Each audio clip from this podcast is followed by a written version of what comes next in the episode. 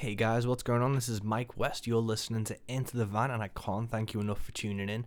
This has really been a point of solace and a point of motivation and inspiration for me to keep doing this podcast through the pandemic. So I really appreciate you listening. If you have been enjoying Into the Van, please go leave a review wherever you are listening to this podcast.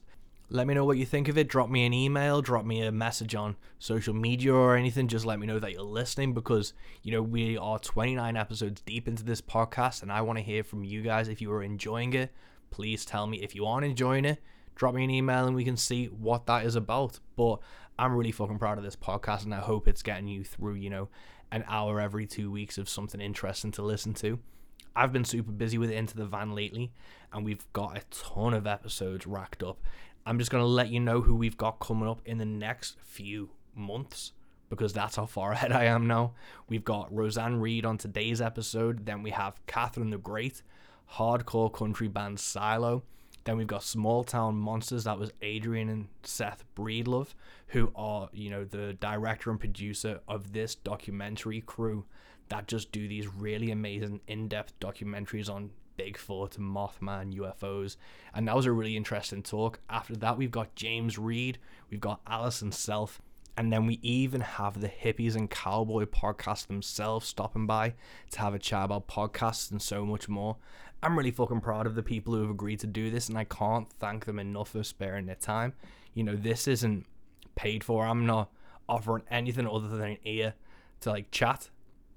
And people have been so generous with their time and you know, knowledge and experience to come onto this podcast and talk. And I really hope you've enjoyed it.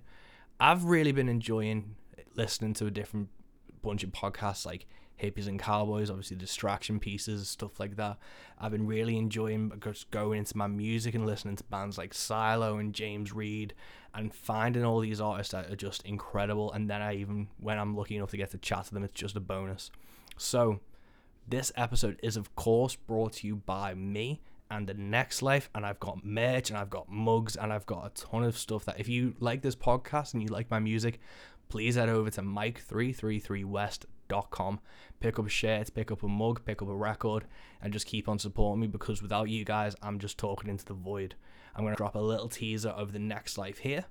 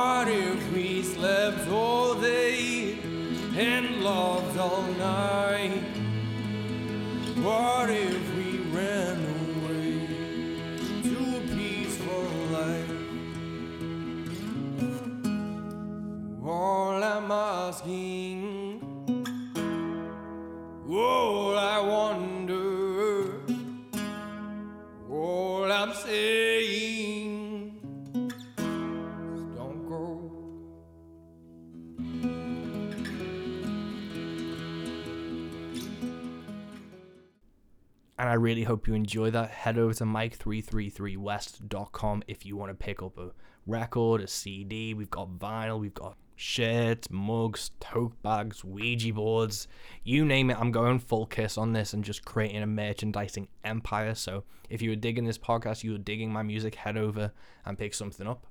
Without further ado, this is someone I've been really excited to talk to for a while. Roseanne Reid is to in my opinion one of the best UK songwriters and one of the best songwriters around right now. And if you aren't listening to it, you're missing out. I've heard from her for a while, and then I've just kind of been like, who do I want to speak to on this podcast? And Roseanne's name popped into my head, and I was like, of course. Shot her an email, and she got back to me so quick that in between sending the email and actually recording the podcast, it was like I sent it at night. In the morning, we did the podcast. It was that quick, and it shows how passionate and caring Roseanne is, and how willing she is to, you know, talk about her music and you know make time for people. So this was a really fun chat. Uh, she's again, she's a phenomenal songwriter. She's been to songwriting camps with Steve Earle. We get into that. We get into it, EP Horticulture, which is out in April. So that'll be out now. Go check it out. Go listen to her album Trails. It's fucking phenomenal. So, yeah, this is a really fun talk. I hope you really enjoy it. So, without further ado, this is episode 29 of Into the Van with Mike West and Roseanne Reid.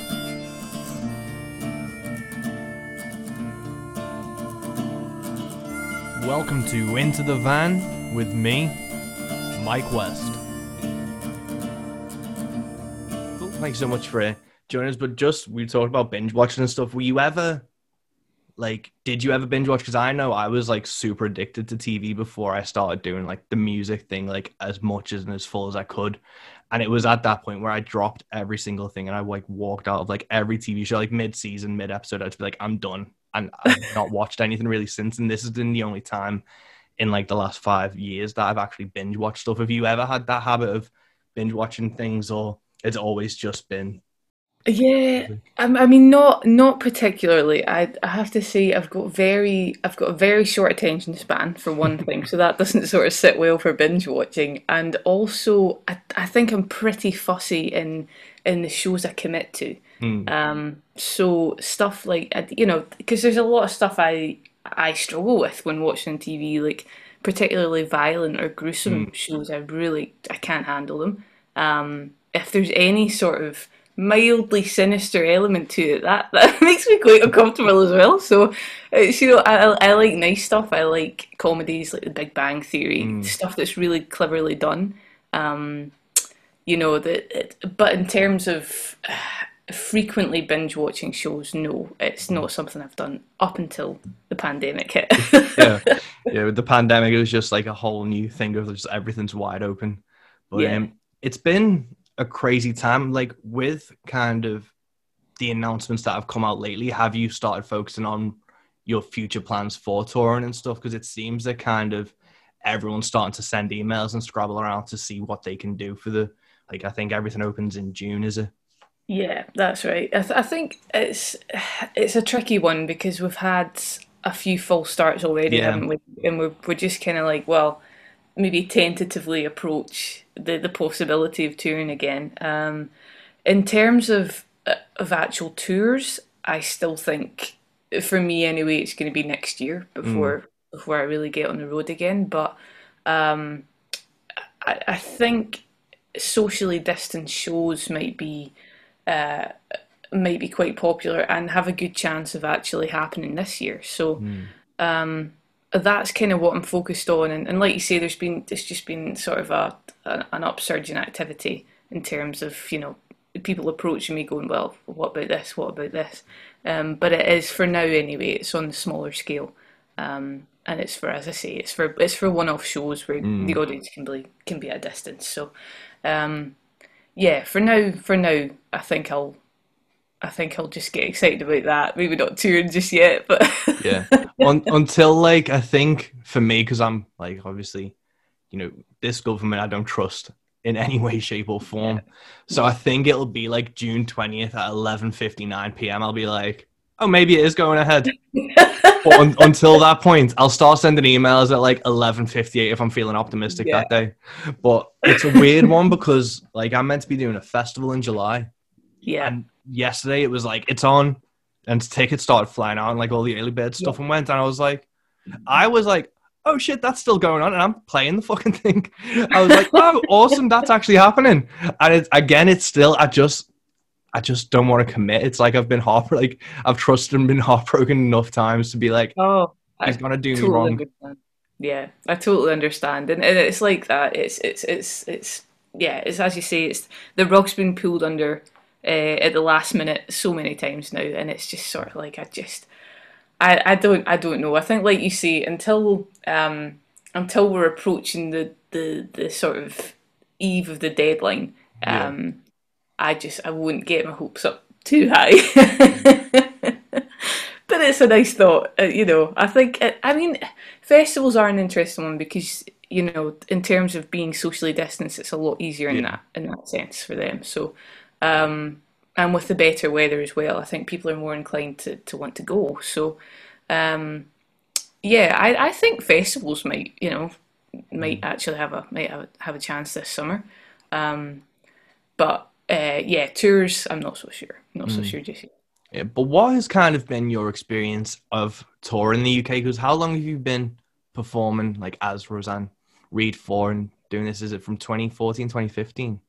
Yeah, it's it's been from around that time. I've been doing it for about um, uh, yeah, the best part is sort of seven years, um, sort of fully committing to it.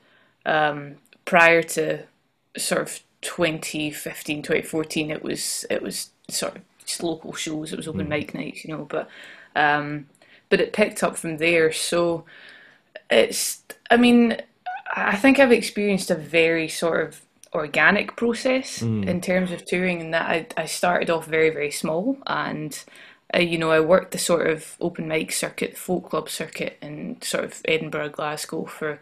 Um, uh, uh, you know, a good couple of years, two or three years, um, before things start sort of going up a notch. Mm. Um, and I'd, uh, I actually can't remember what my first sort of UK tour was. I, I can't I can't remember. I think it was about 2000 and maybe 16, maybe mm. 17.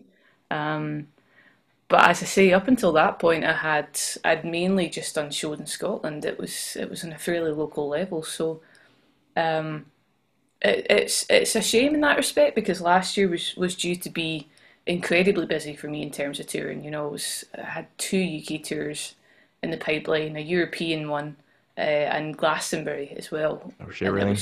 yeah, and it just all obviously all got pulled. So, mm. um, I yeah, I, I think last year would have given me a much clearer picture in terms of being on the road regularly. Mm. Um, but uh, yeah, as I say, up until that, it'd been the odd UK tour, but a, a lot of local stuff as well. Mm. And were they tours that you booked yourself? Because I've only really toured the UK properly once, and that was mm. all just done through like me just emailing venues and things. Like your first tours, was that the same kind of thing? It it was to an extent, but I, I can't lie. I'm not I'm not logistically smart at all, and I you know that that sort of thing I've always struggled with. So I think I was quite lucky in that. Um, people like uh, Paul Fenn came on board quite er- quite early for me, um, and he he helped me out in terms of um, making connections with people like Teddy Thompson and get me on the road with him. And Teddy ended up producing my first album, so um, he, that that kind of. I, I did get in touch with a few venues, but again, it was mainly a sort of local thing. It was never a, you know, mm. I'll I'll be on the road in the UK for, for three weeks and you know hit this, that, and the next thing. It's, um, I think I could do that now. I'm now I'm married to someone who really does that sort of thing very yeah. well. but before that, no, there was no chance. oh, cool. And with Teddy Thompson, I think I saw. Are you doing tours in 2022 with him in the like January, February? Yeah. So that's. I mean, that's um, the dates as it stands is sort of late January, early February. I'll be on the tour, on the road with Teddy, um, and that uh, yeah, that's that's sort of the the, the UK dates. Um, it's been it's been arranged, rearranged a couple of times now, so I'm I'm hopeful for, for next year. It should go ahead by then, but um, yeah, January February time. That's the plan at the minute. Yeah, hopefully. I I think that's a kind of a good thing because I remember like when everything got cancelled in March last year, people were starting to book stuff like August. I was like, yeah, yeah, I know. Really? No chance. but um, like obviously you had all this booked for last year because in 2019 you brought out the Trails album. Yeah. What was kind of your process behind the songwriting for that? Like what was kind of your oldest song that you'd had written for that record?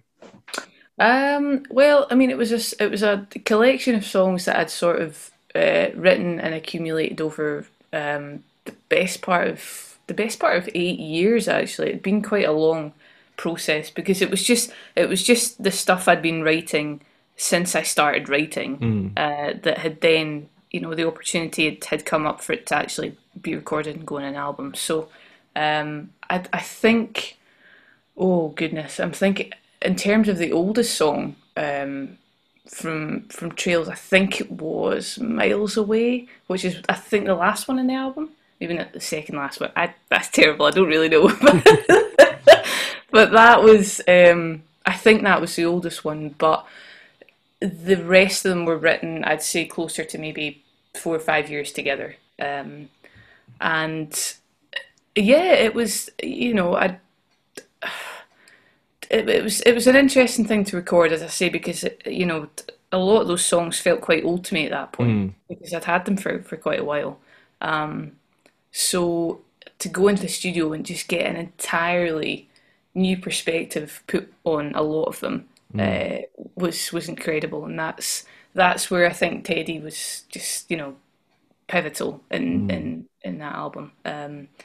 Because I I couldn't. You get to the point where you can't really reimagine your songs as anything other than they are, you know. Mm. Um, so I think that's where Teddy was was crucial. Cool. Um, like with kind of producers, like I've never worked with him. What did he kind of give you an insight into? Was it like the instrumentation or an arrangement kind of thing? What was it that kind of like pushed that new perspective? Mm, it was well. I mean, it was a variety of things. I think, I think arrangement was one part of it, but just in terms of actually having a number of of uh, musicians as well was um, you know something he you know a group he carefully sort of picked out um, for that album but uh, I think he was very aware that these songs had just spent their lives as purely acoustic songs mm. you know there'd never been anything else on them um, so he sort of opened my eyes to the the, the possibilities of you know a, a lovely musical uh, bridge, you know, mm. uh, where I just if I was doing a live show, it would just be maybe I'd have a harmonica. that that would be the extent of it, you know. Um, so he, I, I, think, in terms of just branching out um, musically, uh, that's where Teddy really sort of helped helped me to to push it along, you know. Oh, cool! Because I know you have that kind of like organ under a few of the tracks. That's yeah. just I just love that sound on like acoustic albums where it just it yeah. gives you that richness and like yeah. a bounce to it. And I just like I've been listening to your record and it's just phenomenal, like the production of it and the instrumentation on it. But with kind of obviously these being acoustic songs, did you have an idea of what you wanted in terms of instruments on it or like arrangements or even like melody lines on the like edition? Not really, not really. In all honesty, I had um, a very, very vague idea for a couple of the songs. Um, but if if if you'd you know if you'd let me hear the songs, um, you know, as they as they turned out um, before I went into studio, I wouldn't have believed you just because it was so far removed from anything I'd imagined for them. Mm. Um, so I think you know, I love her so is a perfect example that that was written as a sort of introspective acoustic number, a uh, little love song, and it just turned into a sort of um, almost like a Motown sound on the album. It had the horns on it, you know, it mm. just, and that sort of, that's the sort of difference um, I think having a, a, producer like Teddy makes. Um, because I think if it if it were left up to me, the album would have been a lot more sort of bare boned, mm. um, which is not a bad thing. It's you know it's it's how I love to play them. Um, but I think it's it's fun to it's fun to have them evolve into something else for an album. Yeah, I think especially for albums and stuff like I've done it like all mine's got like extra instrumentation on it where it's like you want the songs like if you want to see the songs in its purest form, like almost yeah. simplest form for a like less redundant word, it's like come see me live and I'll be performing it acoustically. If you want like this whole other experience that like I think an album deserves, where it's like you want to be able to put it on speakers and focus on it. This is for you and it's like they kind of live in the same area but it's a venn diagram of yeah. what, where they actually fall and what the listener gets out of it. It's a really interesting thing. And what I really enjoyed about yours was it does have that songwriter, like country folk vibe mm. to it, but it's got this kind of not a modern arrangement, but it's got that organ under it. It's got like a production value that is really just polished and smooth. And yeah. it's a fucking brilliant debut album. Like it's an incredible record. Like uh, like it is awesome. but you recorded it in Brooklyn and stuff. How did that come about to be you know get to that place to record it over there? Yeah, well, I mean, it was um, I I basically had I, I had you know um, discussed it with Teddy uh, for a few months prior to actually getting over there and recording. And how how did you meet it, Teddy?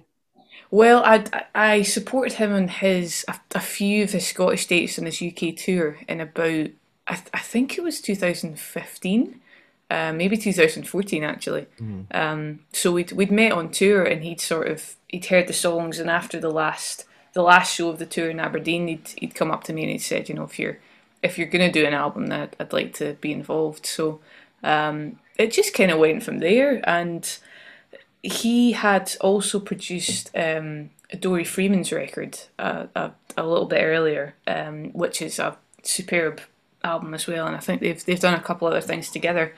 And he mentioned that what she did was raise the money to record through a Kickstarter. Mm. Um, so just start a crowdfunding campaign.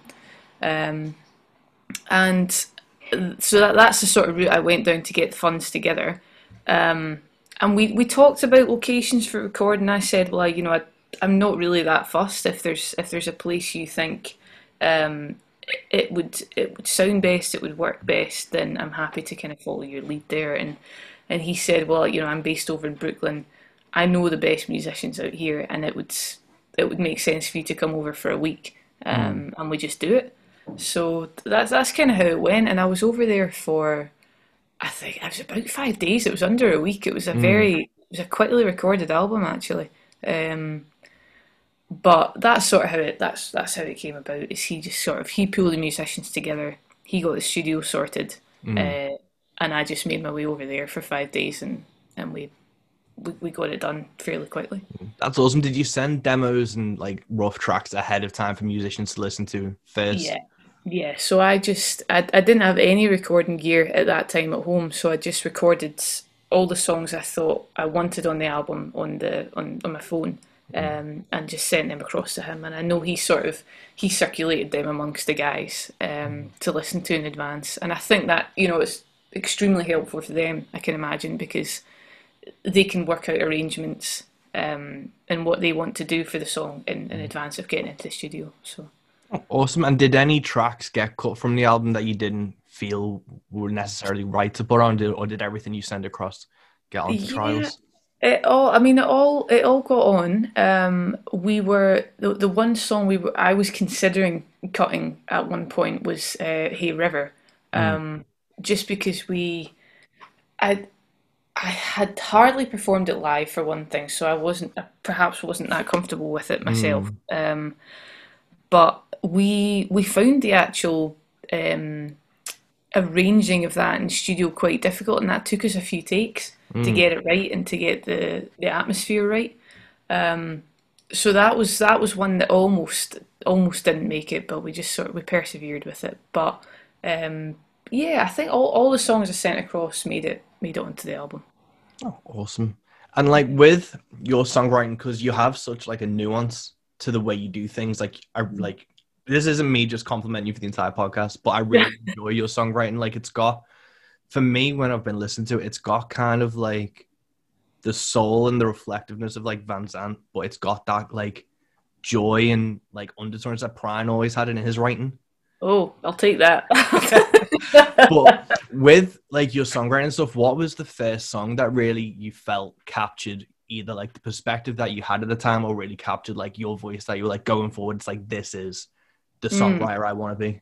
Right. Yeah. I I think it's definitely Amy for me. I mm. think that was the. I I wrote that about. Um, oh God, it must have been about eight years ago now, nine years ago. Um, and I, you know, I, I wrote it fairly quickly. I think I got the whole thing in about half an hour. Um, and I just thought, I'd, you, you'll know yourself. You when you get something good, you know, yeah. it's a gut feeling straight away. You go, yeah, this is, you know, this is quite special. Um, and I I rarely get that with my songs, but I got it immediately with Amy, and I mm. think, as you say, that was, I think that was the one that sort of set the bar in terms of, um, this is what I want to, um, not recreate, but this is what I want to build yeah. on moving forward. And was that the reason that's like track one on the record? Yeah, yeah. Just because it's, I, I think, I think lyrically it's probably the strongest song on there. Um, mm. But in, in terms of um, the arrangement as well, it's quite, it's a very simple arrangement for that one.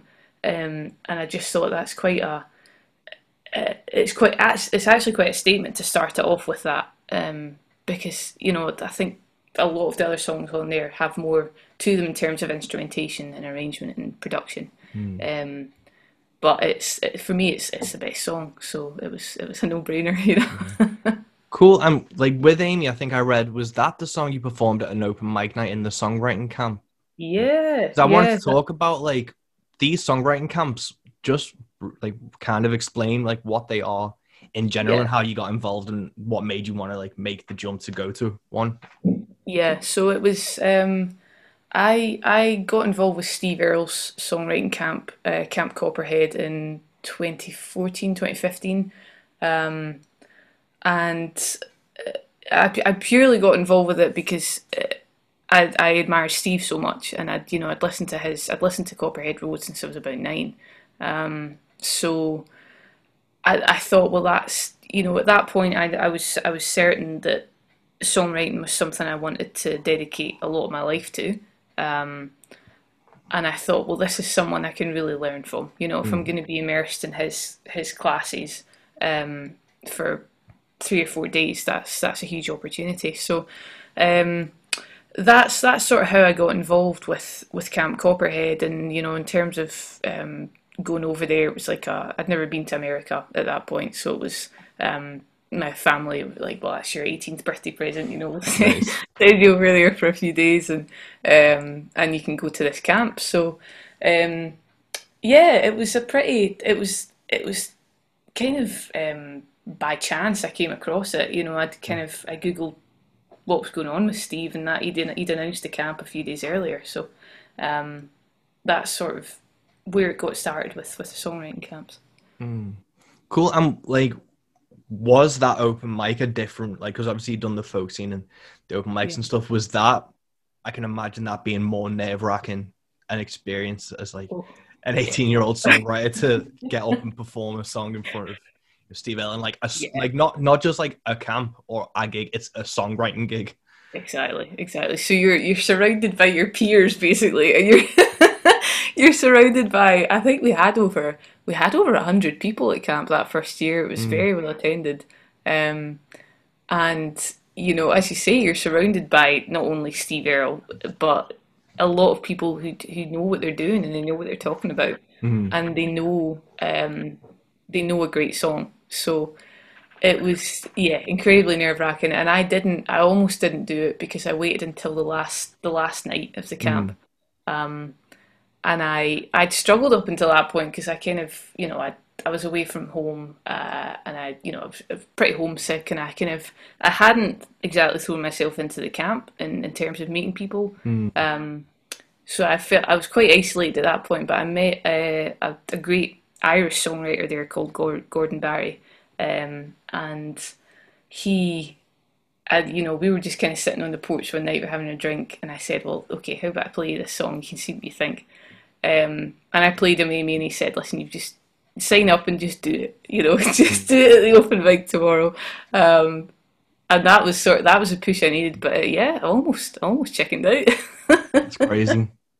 it's weird how like those chance things or those split decisions can impact in such a way to be like, well, I wasn't actually like gonna do it, and it's yeah, it's one of those weird just encounters. I think that you know from your career from there to now is like an incredible thing. Obviously, it's the first track on the record to think you were like nervous about performing that, but it is, I think, the conditioning, the songwriting thing. Because obviously, you've been praised for your songwriting and stuff. Do you hmm. always mm. like? For me, whenever anyone mentions my songwriting, I always take that as like a higher compliment than you know anything else they can really say about the record. To oh, sure to hone down on to be like called like a, a songwriter or even a good songwriter is just like for me, it's just like the ultimate praise. Yeah, for sure. I, I totally agree, and it's you know it's the same for me in that I, I sort of I prioritize it above everything else. You know, there's um there's the there's all the other things that come along with this job. So there's there's touring, there's um there's recording, there's you know th- there's lots of stuff involved to it. There's you know improving your voice, improving mm. your stage presence, whatever. But um, I, I I think I've just always had it in my head that as long as you have that foundation mm. of a great and a, you know a really good strong catalog of songs, um, you'll be okay, and you can kind of you can find opportunities from there. Um, so that that yeah, I totally agree. When someone when someone really hones in on the songwriting aspect, that's the biggest compliment, bar none. Yeah, and do you have an approach for your songwriting in terms of, you know, this needs to be hit, or you have like influences that you pull off like regularly? Like, what's kind of your approach going into, you know, Amy or even like Ten String Sky, like your new song they've just yeah. released? Do you have like a specific approach, or even just a specific like mindset that you go into for songwriting? Um, not particularly. I I sort of I I like to I like to sit down. Uh, I I like to have uh, you know the physical things like a pad of pen and mm. paper, mm. and I like to be ready. Um, but it doesn't always happen. Actually, I'd say most of the time it doesn't happen for me. Mm. You know, it's just sort of in terms of the songs that have stuck, in terms of songs that I've actually recorded and play live. Um, it's a lot of them have you know they've been an initial idea I've had uh, in in Tesco, and I've sort of I yeah I've sung it into the phone, mm. and that I've just got that little extract to work from. Um, but there's no I don't I try and get my head in the zone. Like I try and listen to songwriters I really love in advance of sitting down and trying to do it myself. Mm. Um, but I also think there's there's a danger to that, in yeah. that you can you know you can maybe take too much from someone else's songs. Um, so I yeah, I deliberately haven't I deliberately haven't sort of solidified a, a process, if yeah. you like. I just sort of I have faith that inspiration will come. Um, not always when I want it, not always when I need it, but it will come eventually. Um, and when it does, as I say, I, th- I, I think I've found having you know a little recording device on the phone the most useful thing because you can yeah. just you can you can get it down and then come back to it later. Yeah, it's such an important thing. Like I have a recorded, but I was going through like I'm looking at album number two now to like play, and I was like, I really want to do this song, and then I was like, how the fuck do I play this song? And I went on to like, I'd, I'd put up a version on YouTube, so I like played it back and was like, oh, that's how it goes. Yeah. but who are you kind of spinning as you're trying to get into like songwriting? Like, who are your songwriting influences? Well, I mean, I've I've definitely drawn most inspiration from guys like Townes Van Zandt, mm. um, Steve Earle's been a, a, big one, Bruce Springsteen, and you know those, those again just those people that have this huge catalogue of great songs, and you mm. just kind of go. But you know that's maybe that's maybe that's a certain genre, but then you've got guys like um, Paul McCartney and you know Brian Wilson from the Beatles and mm. you know Dolly Parton as well. Just it's it's people that are um, prolific and uh, unique, um, and that just can say what they're feeling perfectly. Yeah. It's not, you know, there's no, um, there's no dragging it out. There's, they they just get the great lines into one song. Um, so I think I think it's I'm definitely attracted to great songwriters first and mm. foremost. Um, but you know, I, I, I do kind of, I try and branch out as much as I can. I try and not get sort of stuck in a rut in terms of genres. Like I love um, Young Fathers as well. They're sort of that, sort of like a, a hip hop band from mm. originate from Edinburgh, um, and they do mental arrangements. You know, just stuff you just like that should not work, but it's um, it's people like that that just have something a bit different to yeah. them um, that I sort of I gravitate towards. Yeah, no, that's such a good thing, and I think like what you were saying about being wary of taking too much. Because I remember when I was in like a rock band when I was younger, hmm. I could literally I'd go to band practice and be like, I've written this, and they could yeah. name what Metallica album I'd been listening to that week for me to do it. And I'd be like, Brilliant. I'd be like, fuck. And he was like, yeah, you've just been listening to Justice all week, haven't you? I'm like, God damn it.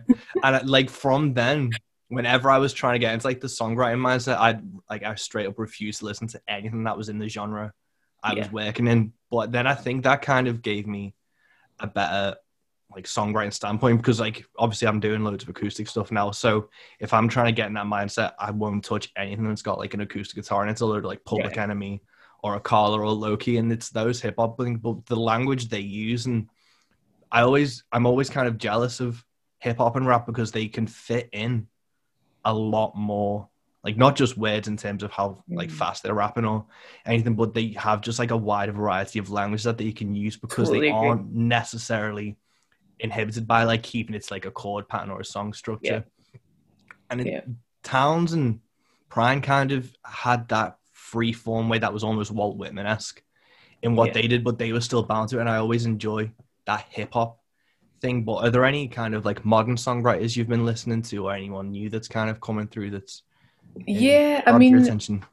Yeah, there's there's there's definitely a few. I, as I say, I try and I try and listen to as much new music as I can because I know my my go to is stuff from the the eighties and the nineties sort of mm. thing. So um, I I try and branch out. I think.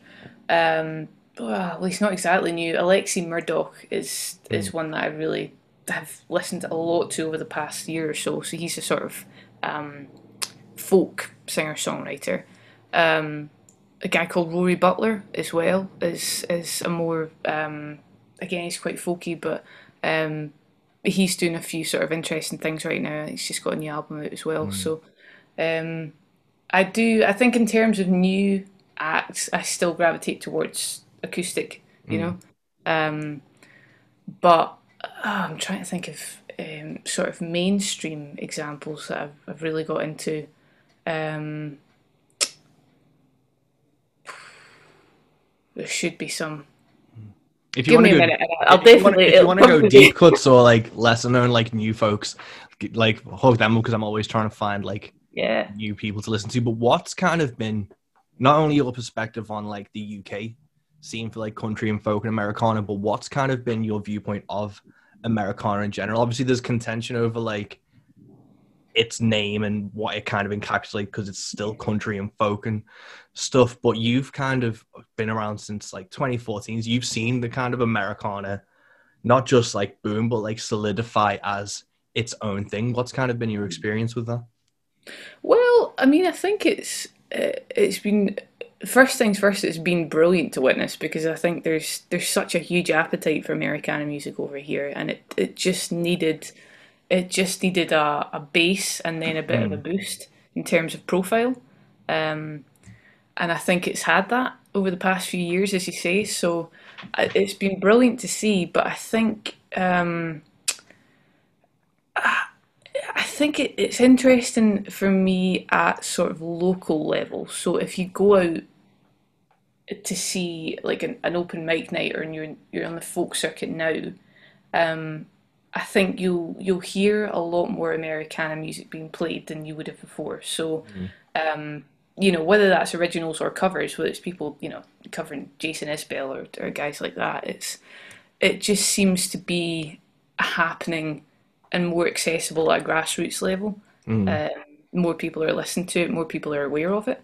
Um, so you've got you know you've got your big events like the the AMA UK awards every year, stuff like that. Um, but I think for me, it's just been interesting to see how it's affected local local mm. nights and local um, uh, attitudes towards Americana music. Oh. oh, cool! And like, I don't know. I always find not Americana as a weird thing, but it's it is like that big catch-all where it's like the same thing as you know when someone's a singer-songwriter, and I'm mm. like, well, RZA is a singer-songwriter because he writes songs and he sings. So it's like it's what kind of that balance is. But with the UK scene, have you found compared to the American scene, like a struggle and stuff? Because I'm trying to find, you know, the positives for Brexit and stuff where we can't mm-hmm. go to Europe as easy and stuff. With the UK scene, have you found like strengths that are like in and of itself like an independent thing that's not necessarily relying on the states? Oh, so you mean sort of like yeah, like a self-contained yeah. sort of, sort of thing. Um, Yes and no, because I think I think there's such a strong community feel in the Americana uh, sort of um, genre over here, uh, and therefore I think there are, you know, there, there there there's an audience that will pay out their money regularly to come and see shows uh, and buy new music. Mm. But at the same time, you're right. It's not it's not a big place. The UK isn't a big place in terms of touring, and I think in terms of finding sustainability as an artist, um, if you can't, if you haven't got Europe as an option, mm. um, and you know it's going to cost you an arm and a leg to get a visa for the states, it's it's difficult just in terms of you know size over here. Yeah. You've not got as many options for venues. Um, and unfortunately, you know, the really sort of negative side of me thinks, well, maybe the venues are going to be even less after the pandemic, you know? So um, I think I, I, think the appetite is strong. I think the community is strong. Um, I think there's a lot of momentum for Americana in the UK right now. Um, but you're right. I think it will. The test will be um, in the next few years when we see, you know, how people deal with the constraints on on tour. Yeah, I think the sustainability thing is like the nail on the head. That's what I've been kind of thinking about because it's like you can do a three mm. week tour, but then it's like, how long can you leave it? Then all the people are just gonna get sick of you. Because I remember, like, I could set my watch to Motorhead's winter tour, but they'd only ever tour once a year, and it's like if they could only ever tour the UK, though, how many times would they actually go on tour? And it's like yeah. one of those things where I think I'm hoping that people rise to the challenge and more grassroots venues can kind of take a stand and pubs may even start trying to take more of a chance on original music and not yeah. just like cover acts and stuff. But with kind of you've had obviously you recorded in Brooklyn, you've got that kind of American kind of connection. Did you ever think about moving over there and setting up for your career there? Um, honestly, no. Just in terms, uh, no. It's it's. I I mean, I've the the thought of it has has has occurred to me a few times, but the actual um, you know, I guess anything beyond that has, has never really come to fruition just because I, I love living here. I love mm. being in Scotland and, you know, my, my family's here, my friends are here, and the things that that just keep me happy are here. Mm. Um, and I just think if I were to, you know, take my roots and, and, and move to somewhere like America, which is different. You know, it's a very different country. Mm. Um, I think I'd struggle, and I think if I were if I were doing that purely on the basis of career, um, I I don't think there's enough motive for me to do that mm. at the minute. Anyway, I, I, I just as I say, I, I think I I love living here too much, and I think. Um, there are there are definite advantages to being in in in the states for what I do, um, but at the same time, it's a it's, it's kind of like it's a virtual world now. You know, you can yeah. there's there there are opportunities you can access by being elsewhere. So, um, yeah, that's that's kind of where I am with it at the minute, anyway. no, it makes sense because I wanted to talk about your September tapes you recorded in Nashville, and it is you know, there is that kind of mindset where if you want to be a musician in the UK, you have to move to London. If yeah. you want to be a musician in the world, you have to move to America, where it's like either you go to Nashville or New York or LA. Yeah. But you've kind of obviously you've stayed true to your roots and stuff. But what was your experiences like recording in Nashville? And have you really like have you toured America much, or is it just you've gone to like Nashville? And well, I, I mean, my, my my gigging experience of America is very very small as it mm. stands. Mm. It's I've never done a full tour over there, and in terms of where I've actually played as well, it's just been, you know, I've done a couple of shows in New York. I've done a show in mm. Nashville, um, and I I think that's it. I, mm. You know, it's been very very limited. Um, but in terms of being over there and recording over there, absolutely brilliant because you're just you know you're surrounded by like-minded people that totally get what you do, that are enthusiastic about what you do.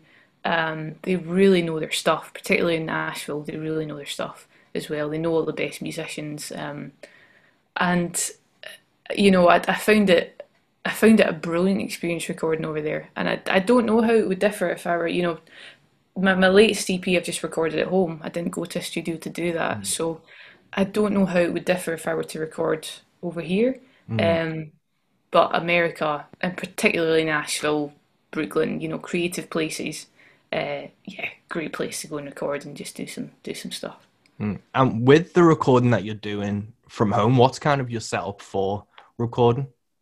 Yeah, it's it's a very very simple setup. I basically have um, like a, a Focusrite um, a Scarlett like two i two um, Focusrite that I record through, and I just do it through GarageBand. That's mm. the sort of um, the interface I use. So um, it's I I kind I reached out to a couple of guys in the sort of the more techie side of music um, when I wanted to do the EP, and I said, look, I just I want something for an acoustic setup. It's not going to be anything extravagant. So Um, it's it's very simple. It's you know it's the one vocal mic, and I you know the, the, guitar goes through a DI. So, um, and I just do it in the in the back bedroom. It's just the quietest room of the house. So, it, you know, it's it's been really lovely actually re- recording at home. Um, but yeah, entirely different to to be in the studio. Yeah. Did you have like a different mindset going in? Because I'm looking at like I've got the album out that I did in a studio and stuff, and I'm looking at what I can do in terms of new music. Did you have any trepidation about obviously like this is you know recorded in Brooklyn, it's mm-hmm. this, and then it's like this is the home recording, and it's got that was is Ten Smoke Sky from that re- home recording session? It is, yeah. Brilliant. And yeah. did you like mix it yourself and stuff?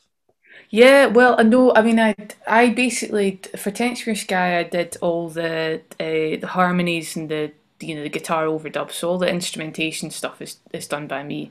But then I got um, Dave Eringa to mix and, and master the whole thing, um, and he's done he's done a ton of stuff with like the Manic Street Preachers, mm. and he's you know really you know good guy to work with. Mm. So um, it, because I knew I just I that that's out of my comfort zone. I can't do that sort of thing. Um, so it's you know I knew it was if I was going to release it properly, it's best to get it sounding as as good as it can be, and you know Dave sort of did that. Um, but yeah, in terms of just what I did, it was just the the musical um, side of it. No, awesome because it does. It sounds so great, and it's that's kind of the accessibility thing where you were saying you don't have to be in certain places. Like with the power of the internet yeah. and stuff, you can do that, and it's really cool to see that setup work so well. But yeah. like with that EP, did you have anything in mind when you were going into it to be like, I'm going to record this certain amount of songs, or I, I just want to do this kind of collective? Was there anything for that record that you kind of went in yeah. wanting to do?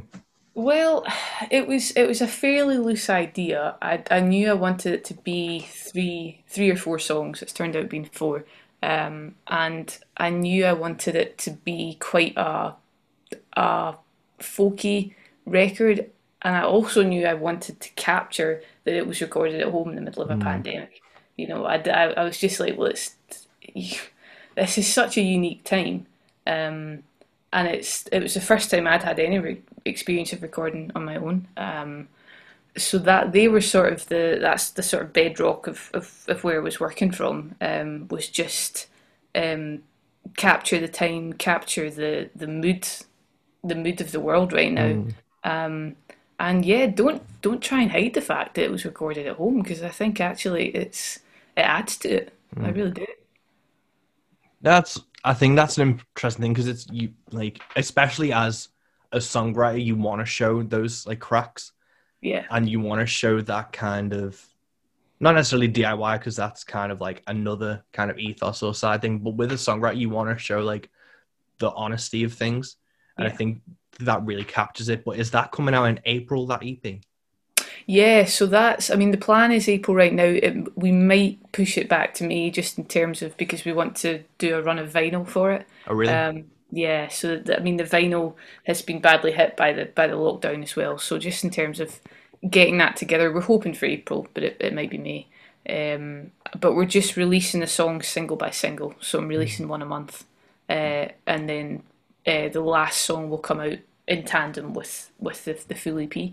Um, so that's the plan at the minute. But it's not, you know, I, it's a different experience to the build up to releasing the album. Um, you're just sort of like it's, it's more pressure for one thing because you're just this is this is all me, and it's it's a much more intimate mm. piece of a body of work than than the album was.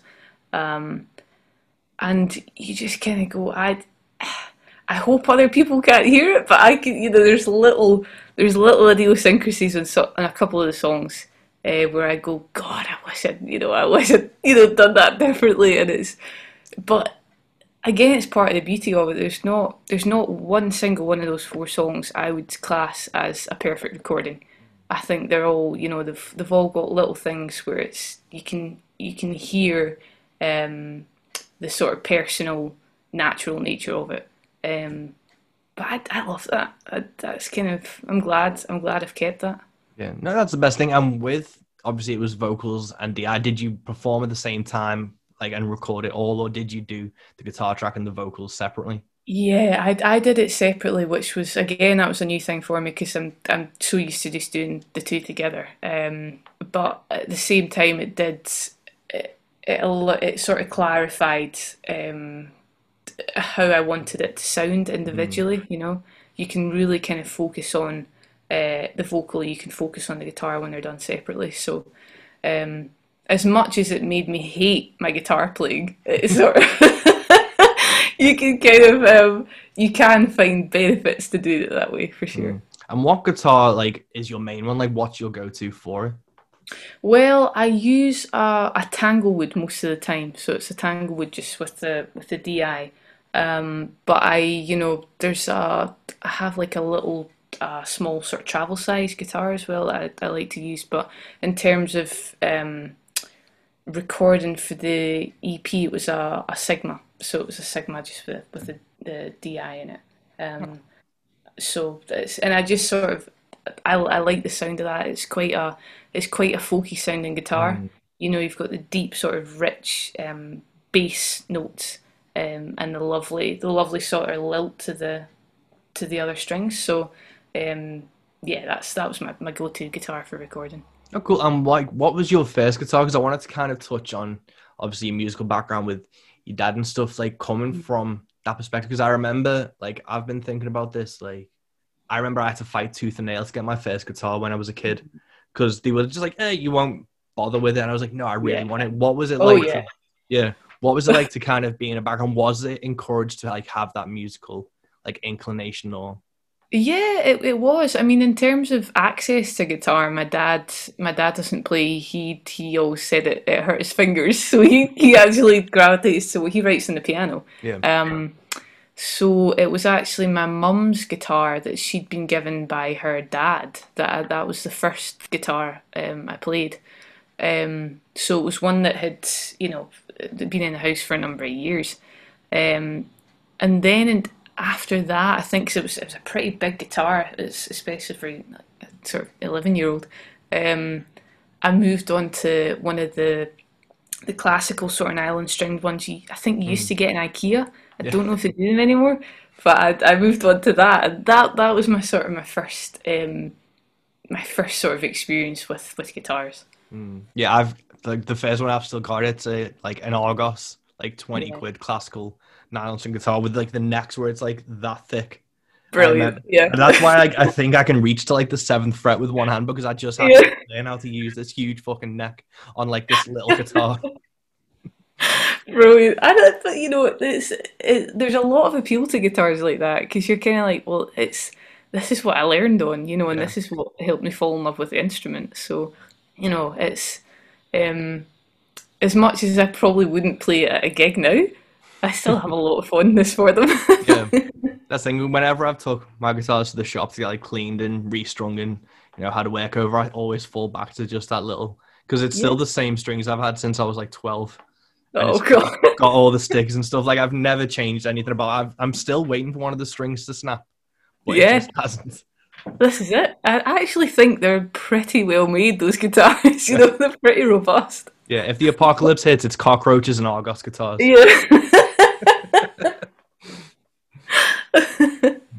so, is the Tanglewood what you tour with and stuff as well? Do you have like a backup guitar, or is that just the one you use? Yeah, I just I take the Tanglewood with me on tour. Um, it's I I mean I usually just I go on the road by myself and I mm. don't really you know I'll have maybe my manager might join me for a couple of shows down south. Um, but a lot of the time I just you know it's me getting a guitar and a suitcase on the train on my own. So I'm just kind of like I, I just stick to one guitar. Mm. Um, and the Tanglewood has served me really well. It's again it's very robust. Um, it comes out really well through a DI. So um, yeah, that's the one I've used for a, a, few years now. Oh, awesome! And you know we're wrapping up. I don't want to keep you too long. So you've got the EP coming out in April. What else are you are you working on a full album on top of that or? Yeah, and I mean I've got I've got all the songs ready for the next album, and I think it's just a case of uh, trying to get the logistics organised now in terms of when can we record for one thing, um, and where's it going to be.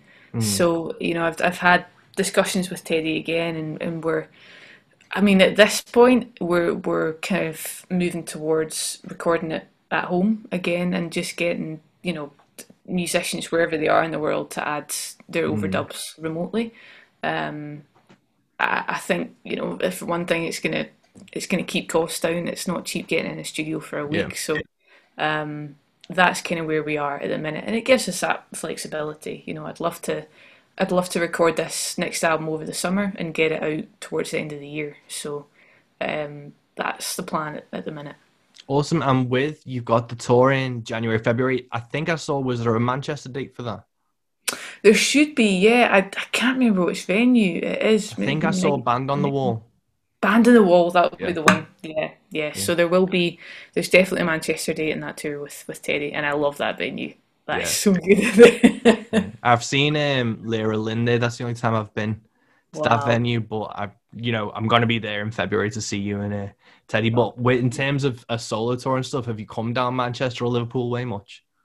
No, I haven't, and that's you know I've I've I can count on one one hand the times I've played those cities, and it's mm. it's depressing because you you know the times I have played the audience has been great, um, and obviously they're they're music cities. You know, there's there's a big sort of there's student big sort of student uh, base there as well, and that I find that always adds to the gig. So, mm. um, yeah, something I'd like to do more definitely.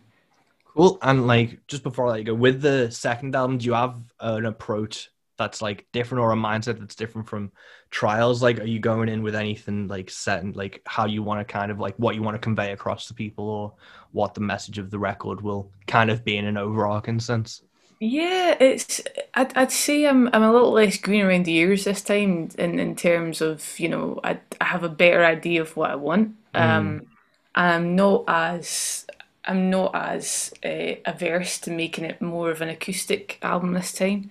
Um, the the first album, I thought, no, it's if I'm recording, I'm gonna, you know, everything yeah. really kicks and sync at it, sort of thing. But um, yeah, I'd I'd say I would like to um, keep it fairly simple this time. I think mm. I think that'll be the main thing, especially if we're doing it at home. So it'll probably be quite different to the debut, but I think uh, it'll it'll have a lot of familiar elements to it, mm. if that makes sense. Oh, awesome! Well, I can't wait to hear it. But um, yeah, thanks so much for um joining me You're today. I don't want to take up too much of your day and stuff. Yeah, I really appreciate you making the time, and I'll be seeing you in Manchester. Before, yeah, uh, lovely. And that is episode 29 of Into the Van, Into the Bag. Thank you so much to Roseanne for sitting down and chatting to me. Please go check out our EP Horticulture. Go check out our album Trails. You will not be disappointed in the quality of the songwriting, of the songs themselves, of the talent, and make sure you catch Roseanne when you can when she's on tour in your area. Until next time, folks, keep on supporting the things you love. Keep on listening to the podcast. Please review Into the Van. Please let friends know that you're enjoying this podcast because without word of mouth and without your support, I'm just talking into the void. And without you, what's the point? Peace.